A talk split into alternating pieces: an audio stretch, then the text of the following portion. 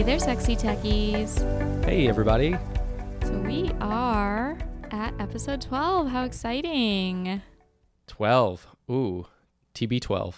Uh, Dirty Dozen. Are we just saying things that remind us of 12? Yeah, I guess so. Okay. I wasn't sure where you were going with that. But I've really enjoyed this podcast. I don't know about you, but Are you talking to me or the audience when you Um, say that? No, you. Well, yeah, actually both. but um, I've really enjoyed like getting to know you all over again because I mean, what we've been together for? Let's see, we've been together for what, nineteen or twenty years? 2004, yeah, uh, 19 years. Nineteen years. Oh my gosh, we're almost at the point where I've known you longer than I didn't know you. Isn't that crazy That's nuts. in life? Anyway, Time flies. time flies when you're doing a podcast.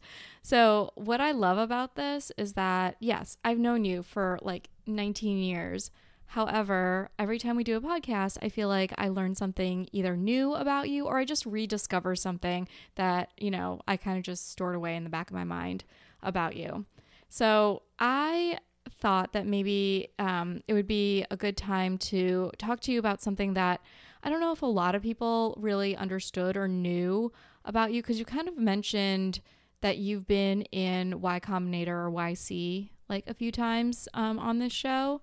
Um, it was a t- it was a time that I wasn't with you like really, so I would love to hear a little bit. I mean, I've heard I've heard you talk about it, but it'd be really cool um, for you to just kind of do an episode where you kind of like explain a little bit about what Y Combinator is, like how it works, and um, we'll do it kind of like interview style. Like I'll be, I'll be like Andy Cohen from um, those Bravo reunion shows, and I'll interview you. Okay, I don't know what that means, but it sounds good. So Mae approached me with this idea, and I think it's a good one. Uh, I get questions from a lot of people about, you know, what was that thing that you did in San Francisco? Um, and you know, that's for people who don't really know what Y Combinator is, but but people who do, you know, they ask, so what did you do in Y Combinator? Um, and just tons of people on the internet want to know, you know, what goes on and that sort of stuff. So yeah, I think hopefully this will be a good episode. Hopefully it'll be entertaining, uh, but hopefully it'll be useful for, you know, people who actually are thinking of applying or just don't know what it is and want to learn more. Yeah, yeah. So let's just start with the very basics. What is Y Combinator? Actually, how do you spell Y Combinator? Because in my mind, the whole time I was thinking it's W H Y. no, you weren't. Oh, okay. So it's just the letter Y. And then it, it's just like it sounds C O M B I N A T O R. Yep, Y Combinator. Do you happen to know what that Y stands for? It's basically just a computer science thing that, you know, only the nerdiest of nerds would know what it means. Okay, got it, got it. All right, so Kind of what- like Hoya Saxa for uh, computer scientists. Okay, say no more. Yep, yeah. it's really cool, you guys. Okay, so what what is Y Combinator? Yeah, so Y Combinator is a startup accelerator uh, that primarily invests in early stage companies. Uh, it was actually the first startup accelerator uh, ever created. Oh, I didn't know that. Yeah, so it was founded. It you know basically Y Combinator pioneered this this space, this sort of new thing, which is investing in early stage companies and providing them with guidance and sort of like a, a almost like a boot camp type style of program. Uh, it was founded by four co-founders. Uh, I've mentioned Paul Graham Yeah. and Jessica Livingston on this podcast before. Right. The two others are Trevor Blackwell and Robert Morris. Y Combinator operates two batches per year.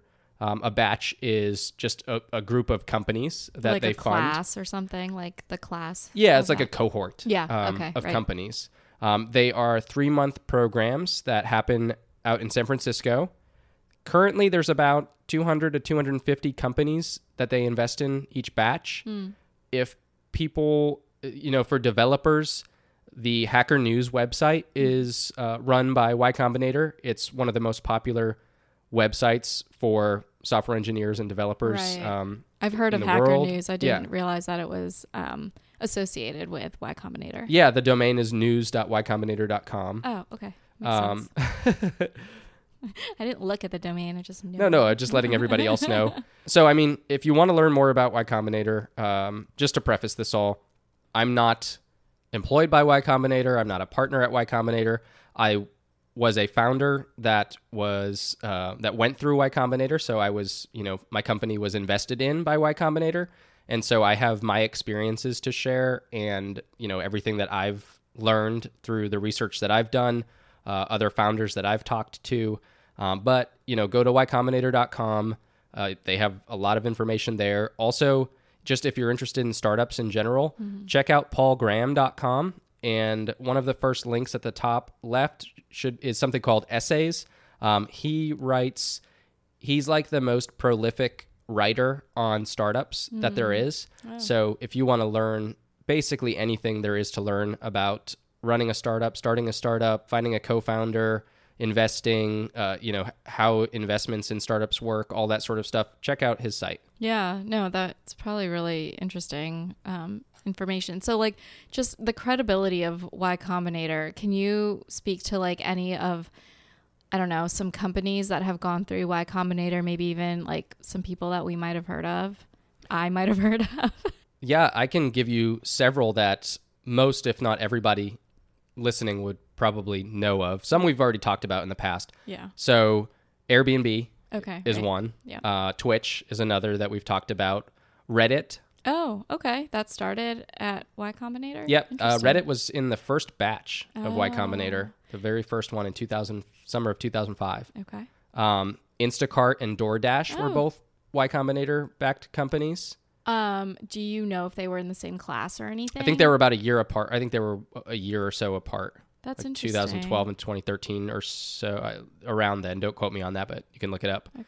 Um, yeah, so Y Combinator will invest in companies that are in the same space. Um, Yeah. There, there are other examples of that as well. Uh, Mixpanel and Amplitude are two like those. analytics type companies Got that it. are both huge um, and were invested in by Y Combinator.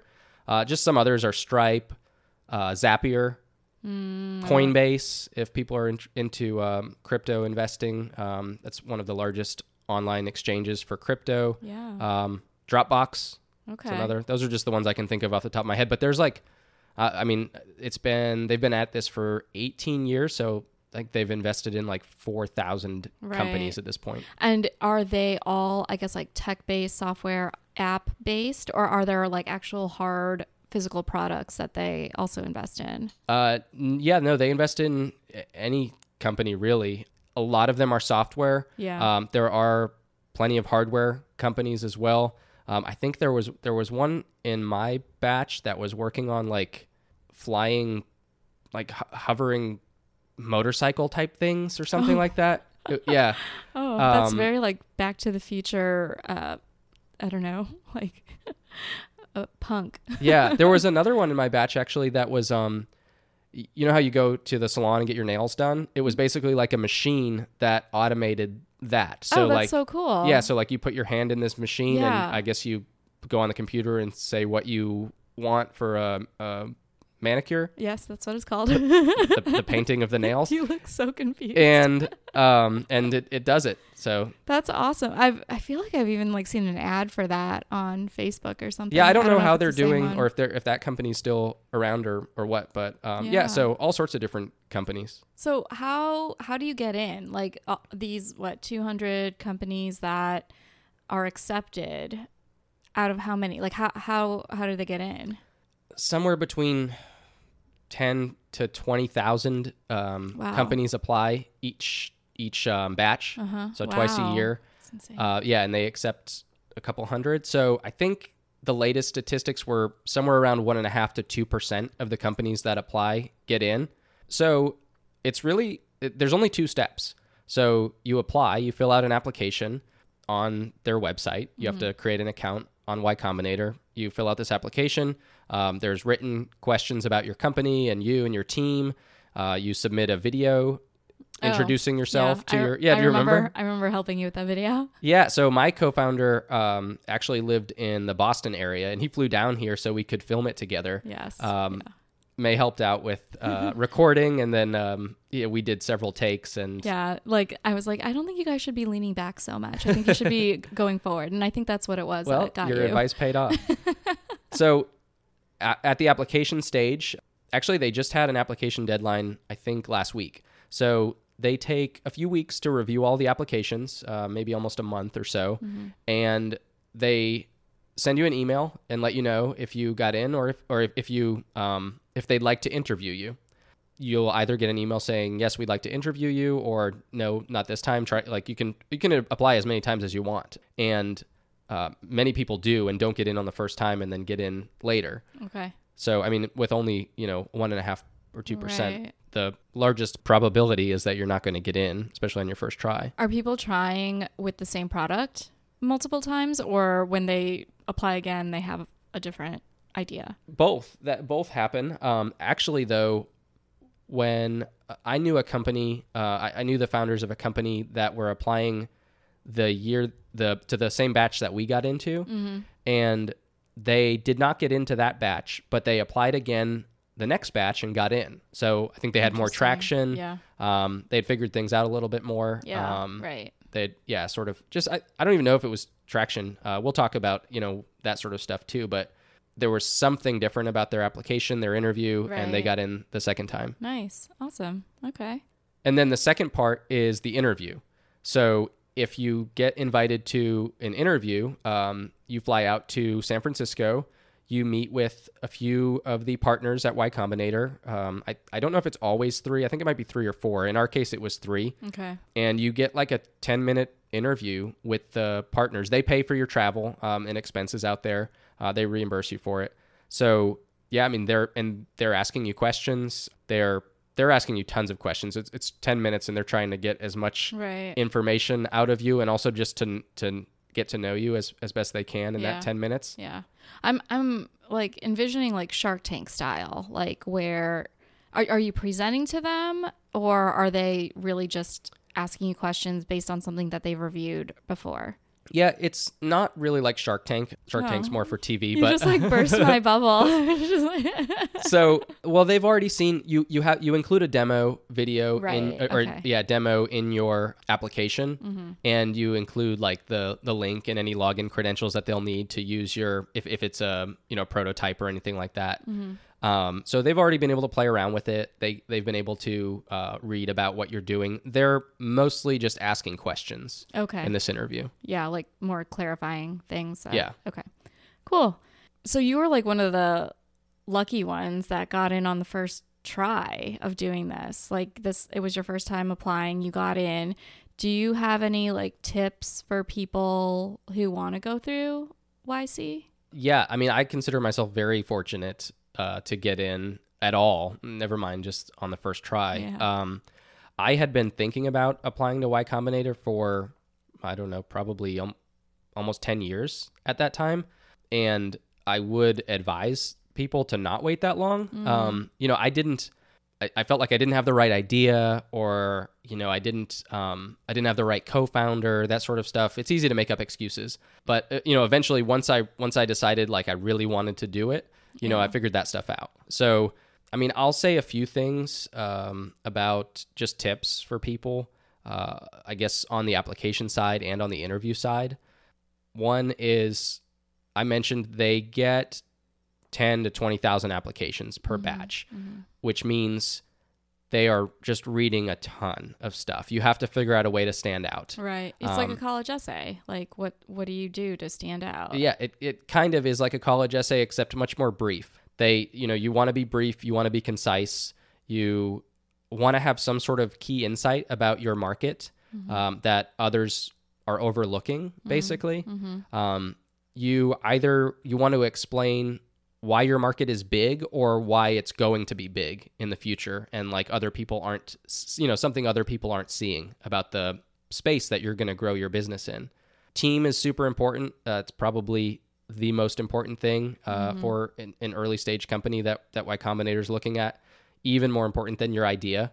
Um, you know the team and the market that you're that you're um, working in or yeah that you're building in. So they're going to want to see you know that you can build the thing that you're doing so okay. Interesting. So do you have to be an engineer to get in? No, you don't have to be an engineer, uh, and certainly not everyone on the team has to be an engineer. Um, you can be a designer, uh, you can be a product manager, you can be Because you weren't. Well, I mean, Market- you dabbled in like. no, yeah. I mean, I was I was an engineer. I didn't work I, like I, it wasn't my day job, but I I know how to code. You know, yeah, right. Okay. Um, I know how to build things, but yeah, it helps to have past experience. Like that's like if you've built past projects, even if it's nothing that's gotten huge, but you can show them, you know, oh, I can build things pretty quickly. Um, that's what they're going to want to see because you're mm-hmm. going to, you know, when you're building a startup, you're you're changing, you're iterating so often, especially Right. if you haven't found product market fit. Like if you haven't, if you don't have a product that meets a need yet, and mm-hmm. your, you know, sales aren't easy to come by, mm-hmm. then you might be changing your startup multiple times while you're in the three month batch. right. Uh, we we kind of did that um, in a sense. You know, we stayed in the same market, but the the product kind of shifted. yeah. And then get feedback on your application. Um, get you know, share it with friends. Make sure that somebody who does not understand your Mm-hmm. market or your your startup, you know, like especially if it's technical, make sure they can understand when they're reading it because you know, just because these founders, the, these partners at Y Combinator um, get all these applications doesn't mean they're necessarily experts. They're all experts in every field. Mm-hmm. So, like, you might be building something in some crazy industry. You know, maybe you're doing something in I don't know in astrophysics or something like that, and they may not have an astrophysicist Yeah. on you know Yeah. on staff. So I- I'm sure they'll have more familiarity than most people, but like don't use buzzwords, you know, and and be concise. Also, reach out to past YC founders to review your application. Where can they find them? Is Um, it just like a Google thing? Threads, you can go on Threads or Twitter. Mm-hmm. If you search for Y Combinator or Y or YC founder, that sort of thing, um, you can find people. Usually around the time that applications are due and interviews are happening, you'll actually find YC founders on Twitter.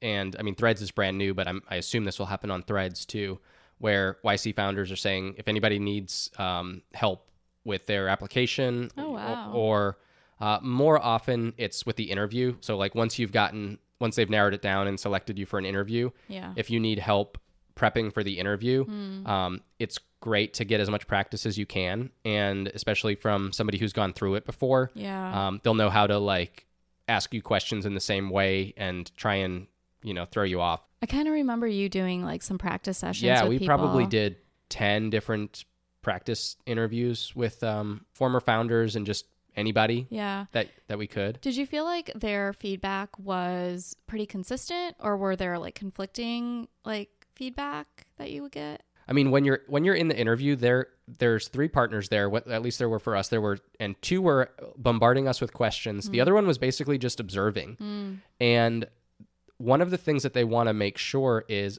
so they're also watching your body language. Um, they want to make sure that you don't get flustered easily. They Yeah. and they want to make sure that you don't get defensive. Um, Right. that you're open to feedback. Um, so they're gonna they're gonna try and you know trip you up. And I mean they're really good at interviewing. Kind of get under your skin a little bit or frustrate you. Yeah, and just see how you react Yeah. because yeah. you know they they want people there who are willing to take their advice. Right. Um, and, like level headed yeah, founders. Yeah. But in, in terms of your practice with other YC founders, um, you said that you had like, you know, 10 different like practice interviews. Did you feel like the feedback from those people were consistent or did you get like conflicting feedback? Like, did they know the YC model pretty well to like be able to advise consistently? to some degree. You know, nobody's perfect, Yeah. And I mean it, this was five years ago at this point too, so I don't remember exactly. Right. But in general, it was helpful. I mean, it was just helpful to get as many sort of reps in as you as we could. Right, right. Okay. So you kind of talked about how you know you you were thinking about going into YC for 10 years at that point and you're like I should have gone in sooner. Why is that? Well, I I just think I should have applied sooner. I think you like when you look at the application, it can be a little intimidating and you can decide not to do it just because you think, oh, I'll never get in. Um, Oh, okay. And and if you have that mindset, then you're just never gonna do it. Right. So I, I just meant that you know, it's it's worth doing it just to like and the Y Combinator partners say this too, like filling out the application is a worthwhile endeavor in itself because it asks you a lot of questions that get you to think deeply about your company and the market that you're operating in. Yeah. And that's just a useful exercise for anybody who's starting a company. Right. You don't need to create a business plan. Um, and that's a like, like a common misconception and question that people ask. We didn't create a, like a, a single business plan. Business plans for tech startups, early stage tech startups, are basically a waste of time. Um, they, yeah, they right. they take a long time to create, and They usually change. yeah, and and you know you could be using that time building your product and talking to customers. Like that's that's what you need to be yeah, doing. that makes sense. I get that. So yeah, the reason I asked that because I didn't realize I didn't know if it was an age thing or not because I did go and visit you on the tail end of your your journey out there, and um, we hung out with some founders um, that we met, and I felt like we were um, the geriatric group um, at the time, and we that was also five years ago. So like we we, we Yeah. weren't old, but like it, the demographics that I saw, I felt like you know you were one of the older ones, but um, didn't they call you like grandpa or something? I don't think so. I think Oh. you're just making that up. okay, maybe I just tease you about that. But like, is it all people just out of college? So I was 33, uh, I think, when I went through Y Combinator. No, it's not all people right out of college. There are that is a large percentage of people, um, you know, just out of college age, or you know, some drop out of college to start companies. Uh, not a huge percentage, but yeah, there's a lot of people in their early to mid 20s. I think it's easier to do at that stage of life. You have fewer responsibilities, Yeah, if any. right. you can, if you don't live in the area, it's easier to move uh, there. Yeah, Um, that's another reason that you know I, I would have liked to have tried to get in earlier. I mean, life is less complicated when you're in your early to mid twenties than Right. it is when you're in your thirties and have kids and have a house and a mortgage and you know all that stuff. So yeah, but no, uh, there were people in our batch and there are people in every batch that range probably from late teens to sixty, maybe even seventy years old. Wow, late teens. I'm sorry. Yeah, I'm I just mean- like thinking of myself as a late teen, and there was no way that I was like starting a company or a business. That's awesome. Yeah, that's I mean, admirable. I maybe mean, you know they graduated high school and had an idea for a company and were great engineers and yeah. that sort of thing. All right. Well, that's really great. And so, you know, after the interview process, what what actually happens like once you get in? I mean, from my perspective, it was my husband left for 3 months. then he came back so happy. So if you get accepted and you decide to participate in the program, Y Combinator invests currently they invest five hundred thousand dollars in your company Wow. and they get a seven percent equity stake in your company. So they own seven percent of your company. And that's non-negotiable. Like that is what it is when Yeah. you sign up to go. Yep. Okay. So it doesn't matter where you are in your company. Mhm. Um, they, you know, it's it's standard. It makes it easier for them and for everybody. Th- There's they don't have to negotiate every deal, and they also get the right to invest in future rounds. Um, Mm. uh, you know, along with other investors. So if you decide you're going to raise another round of funding and Y Combinator wants to invest, they get the right to do that. That dollar amount has changed over the years. Mm-hmm. Um, I think you know in the first batch, we talked about this in our Twitch episode, I think, but uh, back then they were investing. It was like per founder. Yeah. They, Oh. they gave a certain amount of money, um, and I, I think it worked out to be somewhere around like twenty grand for the team if there was a team of like three founders. Yeah. Now it's five hundred thousand. Yeah. Um, that's crazy. yeah, and with with that five hundred thousand, they they changed their standard deal last year, so they actually increased the amount of funding. If you do go on to raise another round, they I think in your next round they they also get a small percent of your company. So when I when I was in Y Combinator, I think they invested one hundred and fifty thousand dollars for seven percent. It's always been seven percent. Okay, interesting. So I know you said like it doesn't really matter like where you are like in your business, like it's the same amount. Do you already have to have sales in order to get in, or like could it be like this pipe dream that you know you've never pitched to anybody? Like what what's like the sta- like the the spectrum that we're looking at? No, you don't have to have sales. You plenty of people get in with just an idea. I mean, it's more than just an idea. Like you have to have the idea and usually you have some sort of prototype or Mm. sketch or something demonstrating, you know, that that you have an, you know, that like you know what you're going to build. Okay. Um, it's much easier if you have at least like a working demo, Mm-hmm. but not everybody does. And as far as sales, uh, I looked up the statistics for the last batch that there are statistics for. So the winter 2023 batch, 77% of the companies had no revenue when they started Y Combinator. Oh wow, that's a lot of faith. Yeah. So the barriers to being accepted are probably lower than people think in terms of like traction and how far along they need to be with their product. Right. But they're still I mean they're they're not low though because of how many people apply and how low the acceptance rate is Right. and you know, I mean you still have to be a you still have to be a great potential founder um, or already founder and you know they have to see something in you or your you and the space that you're that you're working in. So then after like the 3 months of a batch, do you know how many companies, you know, actually maybe don't succeed at the end of the batch like they fold versus like others that continue to move on?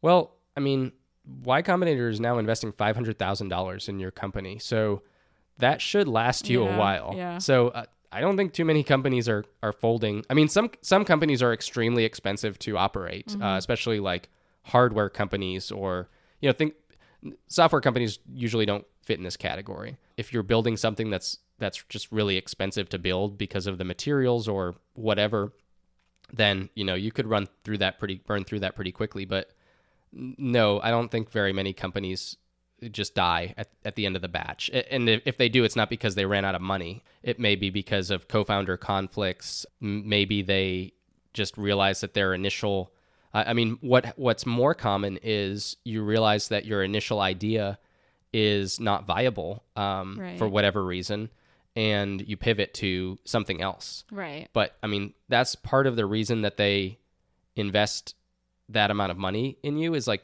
you you need a fighting chance to make this company work. Yeah, so you have the time to kind Yeah. of explore. Yeah, right. Um, in in case I mean, most companies don't end up doing exactly what they applied to Y Combinator to do. Sure. They they pivot into something else. Sometimes a related field. Sometimes something completely different. Right, right. Yeah, no, that makes sense. Uh, Just an example uh, with Twitch, right? They they applied.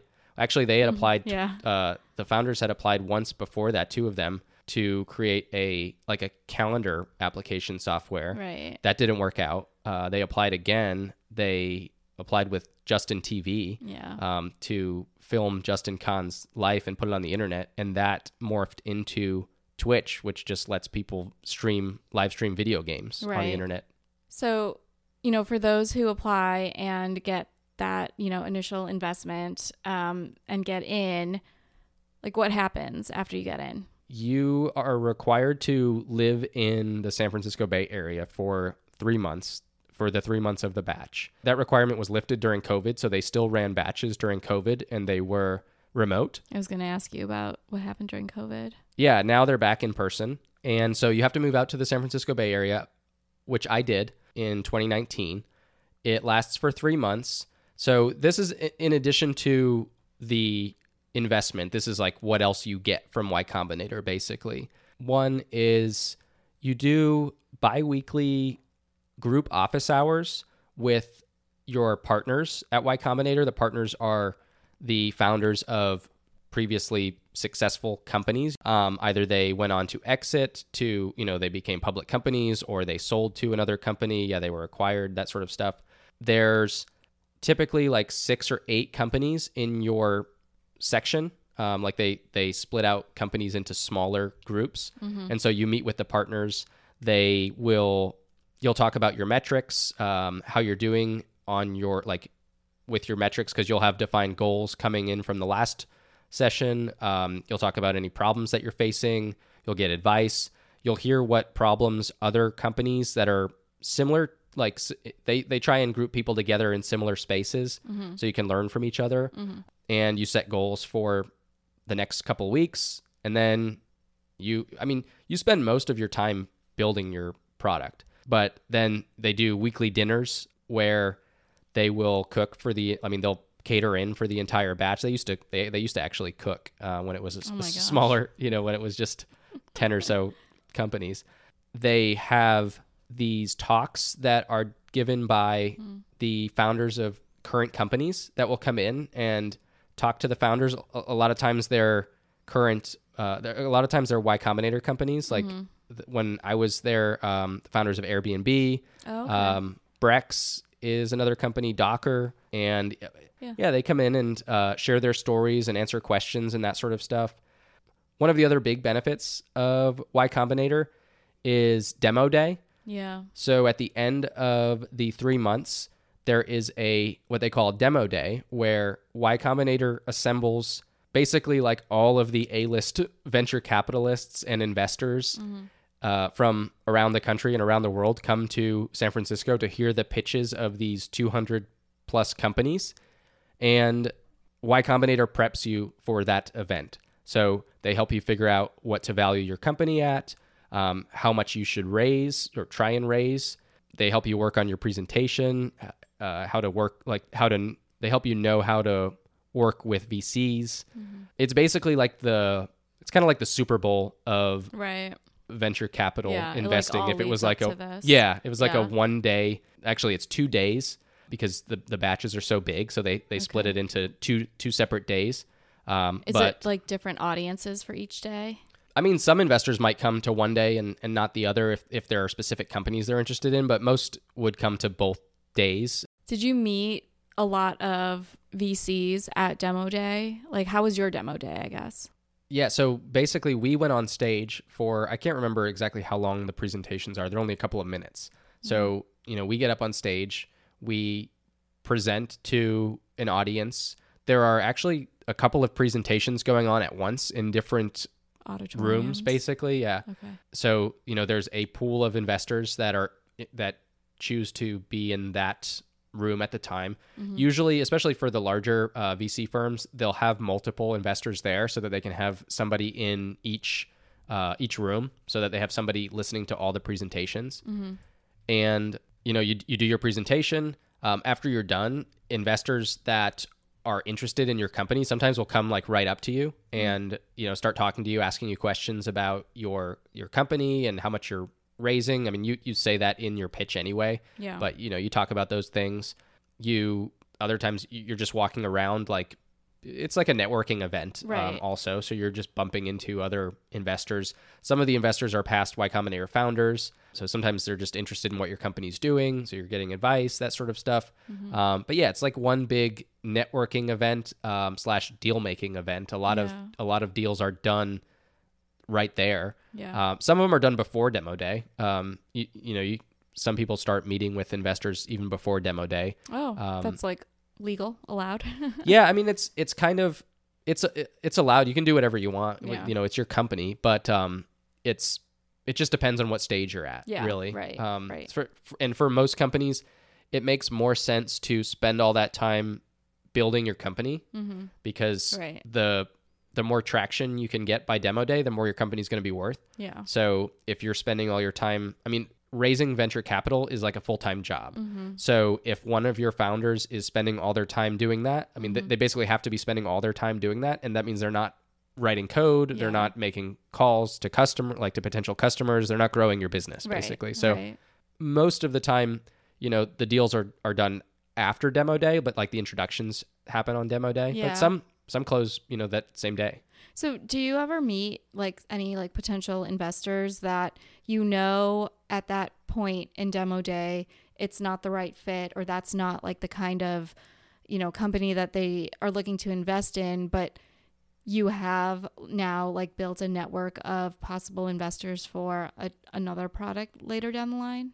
I mean, that's it's possible, uh, but likely if they're not the right investor for you in that company, you're probably not going to have a very long conversation with them. Oh. So, um, Oh. yeah, so that's less likely. Um, Okay. but I mean, if you build a successful company and you are acquired for a lot of money or you go public or something like that, Yeah. a lot of investors are going to want to talk to you about your next company. Got it. Okay. Yeah. Cause like the sales girl in me is just thinking about like when you go to a networking event, you're just trying to pick up as many like business cards as possible and keep them like in your back pocket for like something that, you know, comes a- product or something that you're like, oh, this is a good fit for that person.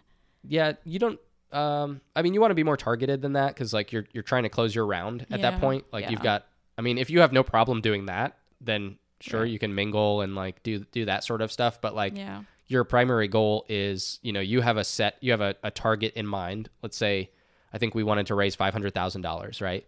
Um, and that's considered closing your round when you get to five hundred thousand dollars of investment. That's your that's your primary goal, and one of your founders is working solely on that goal um, until right. until you do that, or until you decide, you know, like let's say you only get to four hundred thousand, and you decide, all right, that's we're gonna stop there. Like then that becomes your round Yeah. uh, that you raised four hundred thousand instead. Okay. So, are there any other accelerators like YC out there? I mean, I've heard of some, but like for very niche companies or markets. Yes and no. Uh, there are a ton of accelerators out there now. Um, if you Google startup accelerators, you'll probably find hundreds of them. Are there any like YC? I I've never gone through any of them. Um, none of them have the same reputation that Y Combinator has. So I, I can't really answer that, but I can tell you like I have seen there's different models. Uh, so some some invest like Y Combinator, some don't. Uh, some are just you know the advice portion of the, the the equation. Some take different percentages of your company. You know they may invest. Uh, I I don't think anybody else invests as much as Y Combinator currently does. Some, yeah, it's a lot. Yeah, I mean, when they upped it to 500,000, yeah, that was a pretty big increase. Some actually charge the company an amount to be in their accelerator. Interesting. Yeah, I would say, you know, stay away from those. Uh, you, you don't need to participate in that, that type of accelerator. Uh, some do it and say, like, uh, you know, you'll get it back if you complete the program or that, and they want to just make sure that you're Dedicated. invested. yeah. I don't really buy that. I think they need to do a better job picking companies and picking people if they, you know, if they think that you might not be invested in building your company. Like, yeah. Interesting. so yes, there's plenty of them out there. Uh, you can find others. I, I won't mention any specific names, but um, just Yeah. do a Google search. You can find others. Yeah. Um, so kind of thinking about your own experience, maybe y- you can kind of talk about what you entered YC with, like your company, your idea, um, and just kind of talk a little bit more about like your personal story with YC. So, um, and you said that like one of the biggest things that they look for is that you're able to describe your product or your company to somebody who has no idea or like really isn't in the industry. So, can you maybe like tell me what your company did and explain it to me like like what Michael Scott says. Explain to me like I'm 10. Yeah, so this was one of this was a big challenge for us because our company did something very technical. Yeah.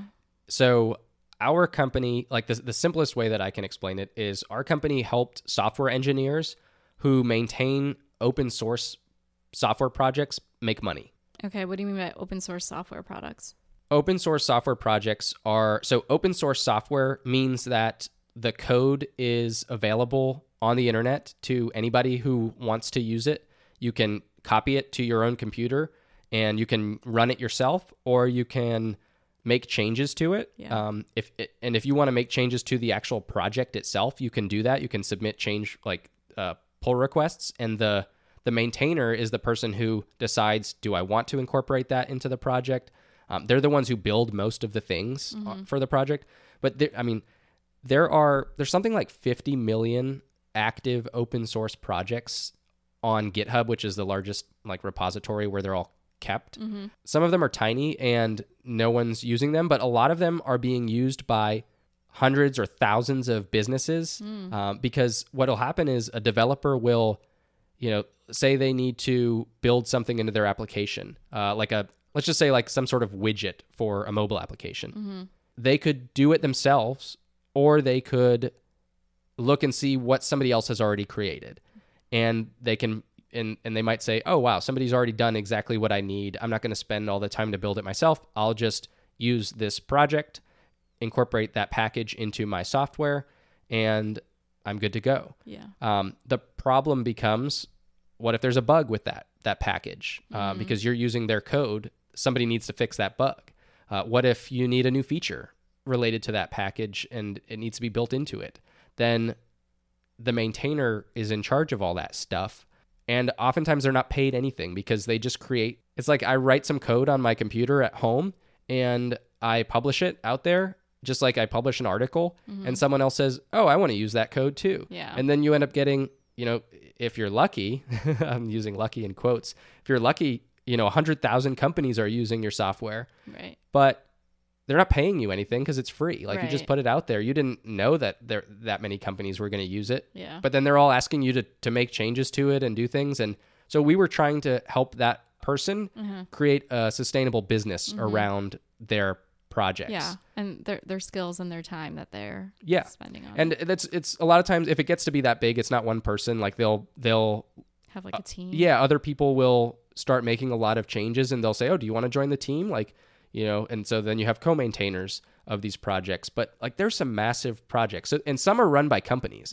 So like Google and Facebook um, and Twitter, like they all have Yeah. these internal open source projects that so in that case, you know, these people are paid because they're they're employees Right. of the company that create them. yeah. Um, but things like React, which um, is a, an open source JavaScript framework, Python and Ruby are like lang- like uh, programming languages. Um, Mm-hmm. Yeah. They often have foundations around them that end up, you know, because they're used by so many people. These foundations get developed around them. Um, but there's so many others that you just don't have any funding. Like Right. Shotcut, I use a, a program called Shotcut to edit our videos yeah. for the podcast. Um, that's an open source project. Oh, um, okay. some of them are easier to monetize than others. Like if you can sell premium features, um, that's one monet- Mm-hmm. Right. monetization strategy. But yeah, so that's basically an overview of like what we were doing and what the industry is, what the problem is. Okay. What made you think to go that route? Like, did you, could you identify that problem yourself? Or like, was there some research that you did? Like, was that always the idea that you wanted? So my co-founder um, actually got that insight by talking to um, one of his contacts, and he brought it up with me, and we kind of just did some research in the in the space and decided that that's you know what we want. That was the idea we wanted to apply with. So that was the idea that we applied with. Um, that was like the market that we a- applied with, and you know that's what we spent the whole three months working on. Yeah. That we were out there, and and then you know the next year and a half or so. Yeah. I mean, it sounds like it definitely addressed a problem and it was something that was needed. So why did you leave? It definitely addressed a problem. And one of the interest it was very interesting um, so i spent most of my time in y combinator uh, in the batch like the, the three months we were there. And then when i came home either writing code and you know building the application that we were working on or finding potential leads. So basically the the maintainers of these software projects um, we would scrape GitHub and basically find the email addresses for the maintainers that worked on these projects, reach out to them, and we had such a high percentage like hit rate of people who would take a call with us because they were interested in like Monetizing their work. yeah the problem like they felt the problem Yeah. right, Right. it wasn't it, it wasn't that part was obvious Yeah. and nobody was solving that problem for them Right. um, the challenge that we ran into was these weren't business people, Mm. and most of the time they had a job. Mm. So like they had they had another job unrelated to their project, Okay. which required most of their time, and a lot of the ways that that would have that they could have made money off of their project would have required a significant time investment.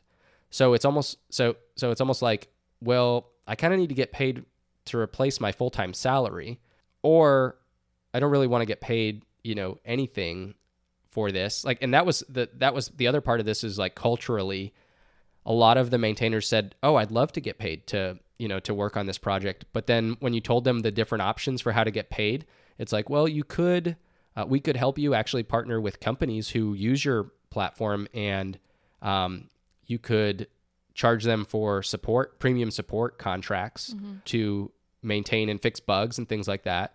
Or you know some of them have premium feature requests they'd like you to build in. And the culture around open source is like well i don't know that i want companies to be able to set my roadmap for me. Um, you know I, this is more of like a communal effort and you know i like to set the roadmap based on what i think are the needs of the project. I don't want a company to be able to just pay me and say like now you have to build this. Yeah. so there's there's a lot of there's like some different dynamics at play. And so it was very challenging. Like we we we made money like we had we had plenty of sales Mm-hmm. uh, we had plenty of customers but we didn't figure out a way to scale it to Mm. like a venture backed business Okay. and that's what we were you know that's what you sign up for when you when you do this you're not building a lifestyle business Yeah. um you you have to build a company that can be worth hundreds of millions or billions of dollars yeah. and if if you can't do that you have to pivot and so basically when it came came time to like figure out what to pivot to my co-founder had one idea that he wanted to pivot to that i wasn't really you know that it just wasn't my ambition it wasn't something i was uh, passionate about or even like interested in Or like knowledgeable. yeah or much. knowledgeable Yeah. i wouldn't have i wouldn't have been able to help Yeah, um yeah. and i think that was clear to both of us Right. like that he wanted to sort of take this thing and run with it in a different direction and so i mean i was able to exit like Mm-hmm. Uh he bought me out of the the company and you know i it had been a year and a half of of a, a grind like Mm-hmm. when you're especially if you're working on a startup that doesn't have product market fit um, and you're trying to find it it's exhausting Yeah. I'm sure. um, so and we were doing that for a long time so yeah. uh, you know i was ready for a break and to do something else Yeah. Yeah. No, that's um I mean, that's very admirable to to know when like when it's time and to focus on, you know, other things or, you know. So that's awesome. When you kind of talked about what you were doing while you were at Y Combinator, you kind of said that like you spent a lot of your time coding and then also like going after um a, a lot of uh potential customers and you know signing customers up what what, what do you, what would you say you really spent like most of your time doing was it that Yeah, I mean, I would say so. Like the YC events type stuff that I mentioned earlier is like part of YC was probably only like five percent of your time, mm. right? Spent in mm-hmm. those sorts of meetings and dinners and talks and that sort of stuff. Mm-hmm. I mean, the rest of uh, probably ninety percent of the time was just either writing code and mm-hmm. you know building something, or talking to customers, finding customers, and talking to customers yeah that's especially at that stage that's all you can really do and i mean we were we worked probably i don't know 16 18 hour days sometimes. Um i did try and go to the gym as often as i could. That was like my one escape. That's i would go to the gym for like an hour or something like that. And didn't you also have a bike? I did. Well yeah I, had, I didn't i didn't have a car so i rode my bike to the gym. Um that's so san francisco or Yeah. so silicon valley of you. I was uh you know i was basically like a college student Yeah. uh, you know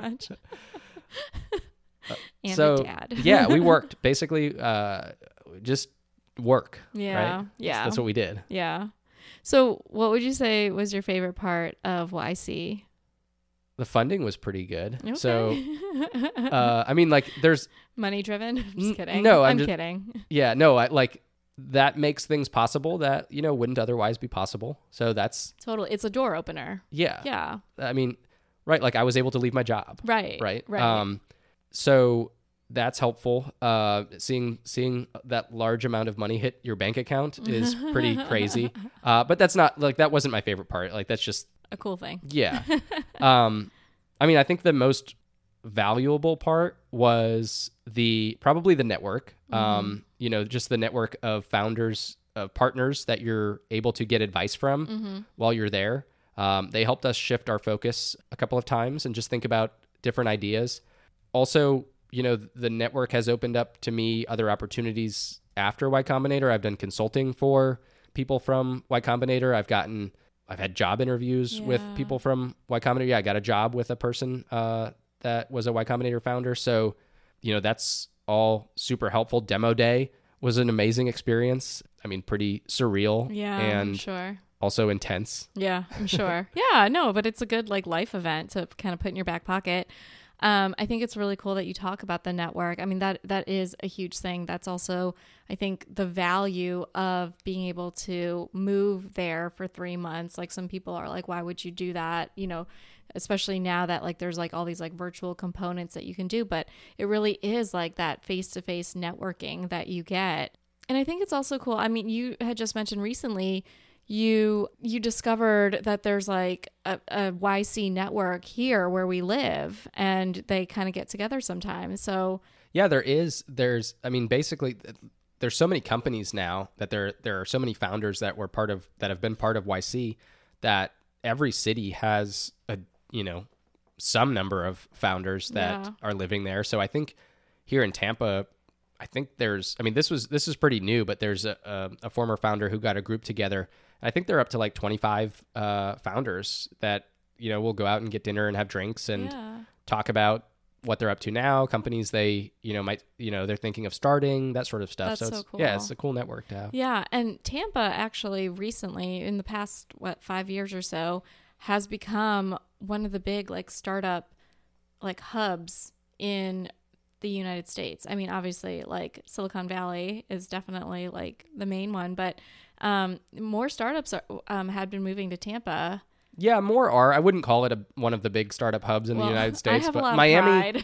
Miami likes to con- consider themselves one, and it's definitely a, you know a bigger startup scene than Tampa. Um, but it's growing. Yeah, um, I you know, there's so. there's some I've promise heard. there. I've heard, I've heard, definitely.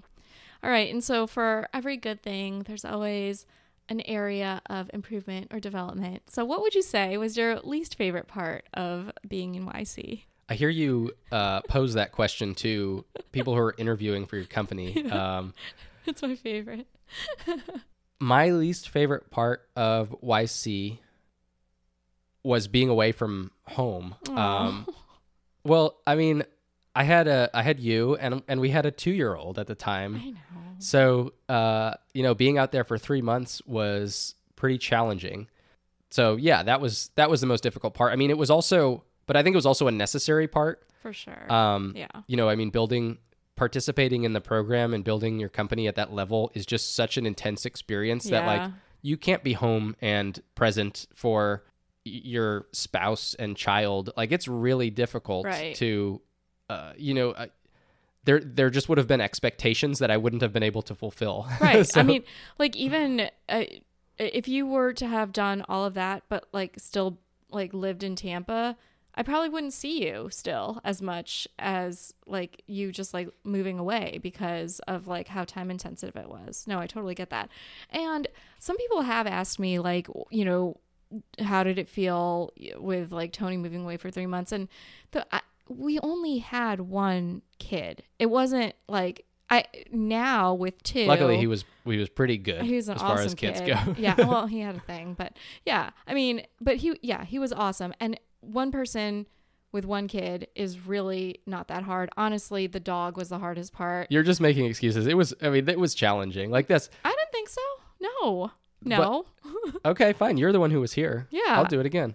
Well, the dog was hard.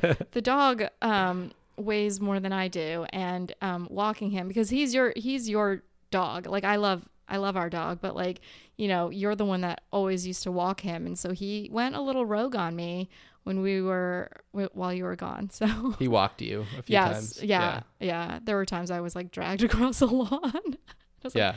darn it. So I mean, it was an incredible experience. Um, I didn't, not since college, did I have the experience of like moving away somewhere by myself. Right? Like this was yeah, a- that's true. uh, this was like that kind of experience. Like I was in a different place. I had been to San Francisco, but I never lived there. Yeah. Um, you know, and it it was an amazing experience, but it was very challenging.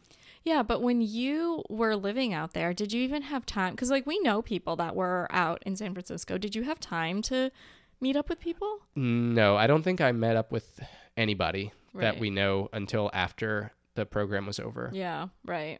Yeah.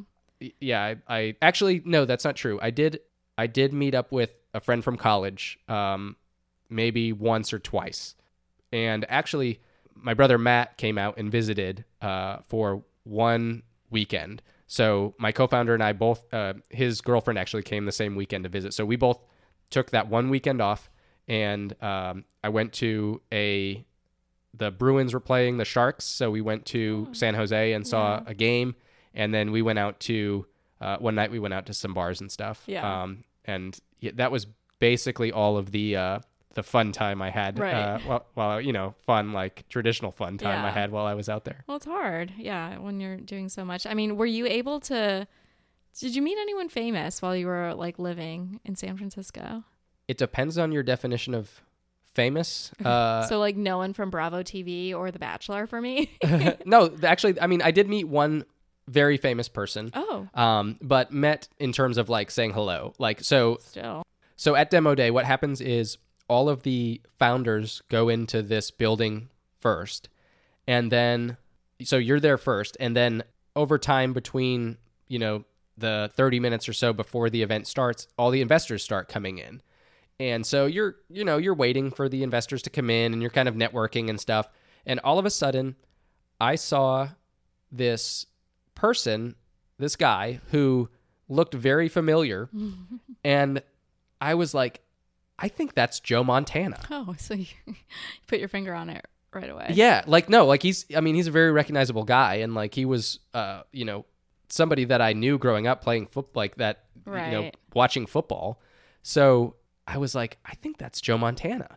And so I googled Joe Montana and like found out what he's doing and I didn't know that he he was a partner at a VC firm and uh, I think he still is. So, you know, that's what he's up to after football. Yeah. I think he has his own wine label too. Um but yeah, so Don't they all? um, you know, I, I I didn't really meet him, um, but I I saw him there. I said hi to him. Cool. But I mean, there are plenty of like tech famous people that I met at Y Combinator. Michael Seibel, uh, the founder of one of the founders of Twitch, um, and he was the CEO of Y Combinator while I was there. Uh, met him. Paul Buchheit was the creator of Gmail at Google. Oh. Um, he was a he's a partner at Y Combinator. And Google, like the Google headquarters was like right there too. Yeah. So YC's office was in Mountain View, and Google's headquarters is there. Uh, I think they just recently moved it to into the city of San Francisco. Oh, okay. So you know, people like that. I met plenty of like yeah, tech famous like founder type people. I I think those are, people are pretty cool. Oh, you know, you go geek out over that. That's great. Good. Awesome. So, looking back at this, like, uh, what would you say are like the top qualities of someone who would be successful at YC? If you were to think of three things that if somebody is like listening and was like, gee, I wonder if I could, gee, I wonder if I could, you know, m- make it, or if I have the chops to make it at NYC, what would you say are like maybe the three most important things? Okay, I'm I'm gonna give them to you, not necessarily in a specific order. I wouldn't expect it. It's Uh, okay. So one is at least somebody on the team should be technical, right? Mhm. You need to be able to build something, right? Okay. Like you're you're building a company and you're and you're creating something, whether it's writing code for software or building hardware for whatever you're you're working on. Like there's you've got to have the technical knowledge to be able to do that. okay. So, like, I mean, hand in hand with that is probably resourceful, right? Like, you you're not going to know how to do everything, Right. um, and you can't be the type of person who's going to say, "Well, I don't know how to do that, so you know, I give up." You're going to run into so many challenges that you're going to have to just figure out, and that's what like software engineers do every day. yeah. Like, you get stuck somewhere, and you Google and you figure out how to fix it, how to solve it. right. Um, and that's a specific type of person who can do that and wants to do that and like Yep. enjoys that. Yeah. Right. Um, and then determination, um, Mm-hmm. or like you, you have to be relentlessly determined basically because yeah. you're going to hit so many walls. Right. Um, you're going to, you're going to feel like you're drowning, uh, like you're failing because you are. Um, and you have to, but you still, ha- you have to have this vision that you're, you know, striving towards and, and, and keep going towards that because like there's going to be great days where like oh i got this big sale or like oh we finished this new this feature that we've been working on for a long time. And then there's going to be like terrible days and and weeks uh stretches where nothing good is happening Yeah. and you're running out of money and uh, you're banging your head against the wall because you can't figure out how to get more customers or like explain yeah i mean like you're you're not converting enough customers um, enough prospects into customers or you know whatever you're going to have all these problems right. and you have to and you just have to keep working through that right Yeah. and like you just have to if you stop you're you die, right? Right. Like and your job is to not let your company die. Right. And right. so, you know, you have to make your money last as long as you can until you until you find that product market fit yeah. and, you know, can really like step on the gas and, Right. and and just pour money on that thing. Right. Um, until then, like uh, Y Combinator likes to say you have to live like a cockroach, right? Like That's you so. I've heard this. you- you should be- from YC, but like I've heard people use it. yeah, like you should be you know eating ramen noodles and and not like the kind that you can go out like now there's like fancy ramen noodles. Oh, this is like the the, cup cupo noodles. Just add water. yeah like um you know that sort of stuff. Yeah. like and this is easier for people who are just out of college right? Because they're used to that Right. right? They're used to ramen noodles. yeah i mean this it, it gets harder as you get older and you know more accustomed to a certain lifestyle For Uh, sure, yeah. fortunately for me uh, you know i never really uh, enjoyed that lifestyle anyway so it wasn't too too much of a change but- yeah. Right. Right. Yeah. Well, I mean, if you think about it, like all jobs have that ebb and flow of like highs and lows. It's obviously magnified so much more when you have so much at stake and you're a startup and like, you know, your your money is literally like dwindling down. But right it's it's good to know that like if you are in a stage of life right now where like you know you're still seeing that like ebb and flow of highs and lows. It, it could be something that you, you'd be able to do and that you can do. You just have to have that like grit to be able to persevere. So knowing that would you do it again? In a heartbeat yeah. Yeah.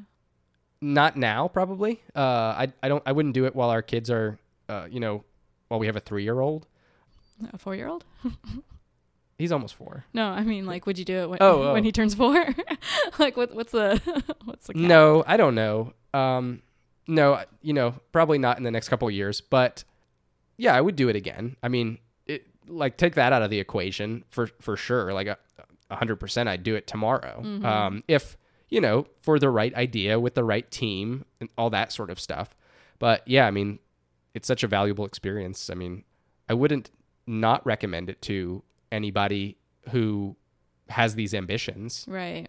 So would you be comfortable being that 50 year old in a sea of, Yeah, I- Youngers. I don't care. yeah, yeah. Cause you're, you're cool the way you are. No, I just don't care. I mean, it doesn't matter how old you are. Uh, I mean, if you can build a company um, Yeah. and you, I wouldn't do it by myself. Um, that would be another thing that I would advise people.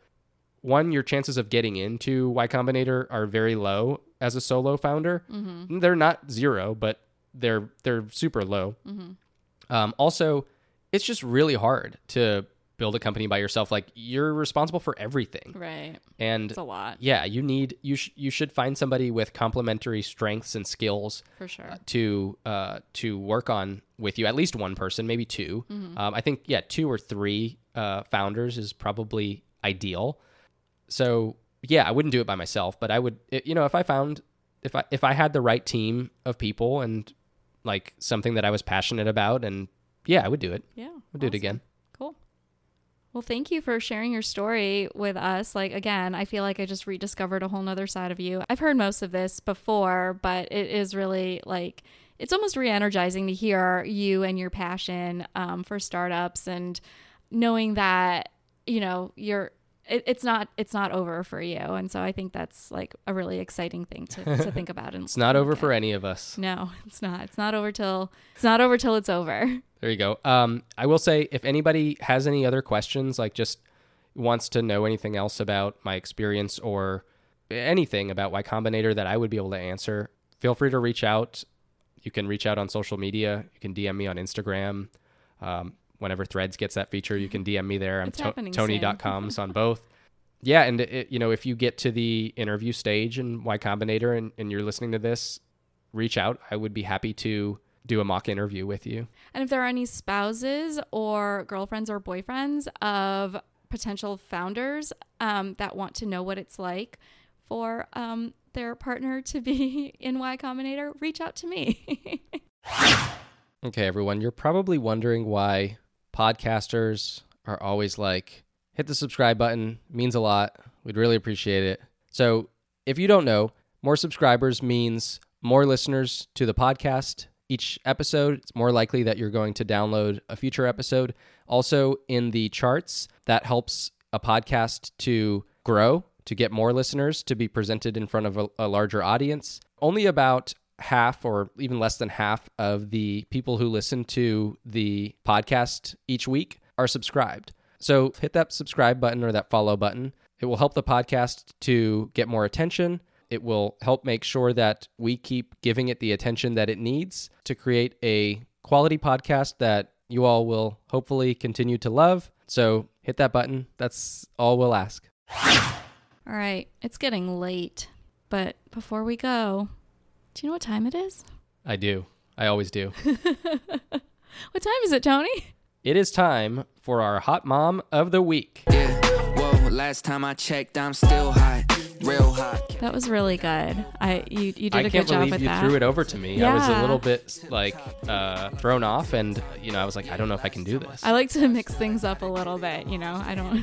one one out of every twelve times. there you go. Um, so we were talking a lot about entrepreneurs and you know investors, and honestly, I really wanted to highlight a you know trending mom that was a you know big venture capital investor. But I honestly, I, I pulled up a list of like some of the best ones to find, and either they were all men or they were um, or the two women that i found on the list were not trending so they, Hmm. they didn't have a huge following Got it. so That is one of the problems with the uh, the VC industry. yeah Um, i was gonna say very we, male got, we gotta step that up but and and we will get there so i actually i had already been following um, somebody named um, Bryiana Dyrdek and i don't know if you are familiar with that last name I am uh, only because I listened to. So there's this podcast that I listen to from time to time called My First Million. yeah and they interviewed Rob Dyrdek uh, a couple months ago, and I think he mentioned who his wife was, or I just found out who who his wife was. But anyway, yes, is that's Rob Dyrdek's wife, right? Yes, Okay. yeah, yeah. So Bryiana is married to former pro skateboarder Rob Dyrdek, who's now an entrepreneur and an investor through his venture studio Dyrdek Machine. Okay, but I do not know anything about her, okay. so I only knew that she was married to Rob Dyrdek. Yes, right. And she's she's made more of a name for herself than just you know the wife of Yeah. Rob Dyrdek. So good I'm excited her. to learn what that is. Yeah, so she is an internationally published model and beauty and she's like in the beauty pageant circuit. But she she comes from a very um, hard childhood and upbringing. So majority of her life she was mentally, sexually and physically abused. So she's she's had to overcome a lot Wow. to get to the place that she's at, at right now. At 10 years old, she was diagnosed with a life threatening rare blood disease. Um, and she was told she would only have a few days to live um, without a bone marrow transplant. So it got to the point where Make a Wish granted her a childhood wish. Um, and that wish was to go to Hawaii and swim with the dolphins. Oh. So when that happened, she kind of um, embraced the what is it called when you like, you know, say it out loud and you put it out there in the universe. Oh, like um, like when you manifest something. Yes, yeah. So she like embraced like the idea of like manifesting a better life for herself. And because she was like, wow, I'm here in Hawaii. I'm enjoying, and she was 10. I'm here in Hawaii and I'm enjoying this so much. I wish I was manifesting things when I was I ten. know, I know. Imagine where we would be. Um, I think I like manifested like an extra cupcake or something, and it happened. But um, she was like, "I'm here in Hawaii. Like, you know, this is a really great life. Like, I need to have more of these experiences." So, I mean, obviously, she's our hot mom of the week so she's still here today and um, she like overcame so much and she now is the founder of iconic beauty which is like a female empowerment brand that encourages women in personal and professional endeavors to kind of just like uplift and inspire each other just like this network of like a sisterhood. And she like she started that brand um but and she's also just like a really trending content creator. Like she's really just embraced everything that's trending really. Like one of her first tiktoks she introduced herself with a get ready with me, which is a trending like th- thing that they do on TikTok. It's just basically like these women or these men that like are putting makeup on and getting ready and telling a story. And like these things go viral because a you're seeing their you know beauty regimen and then you're also listening to their story.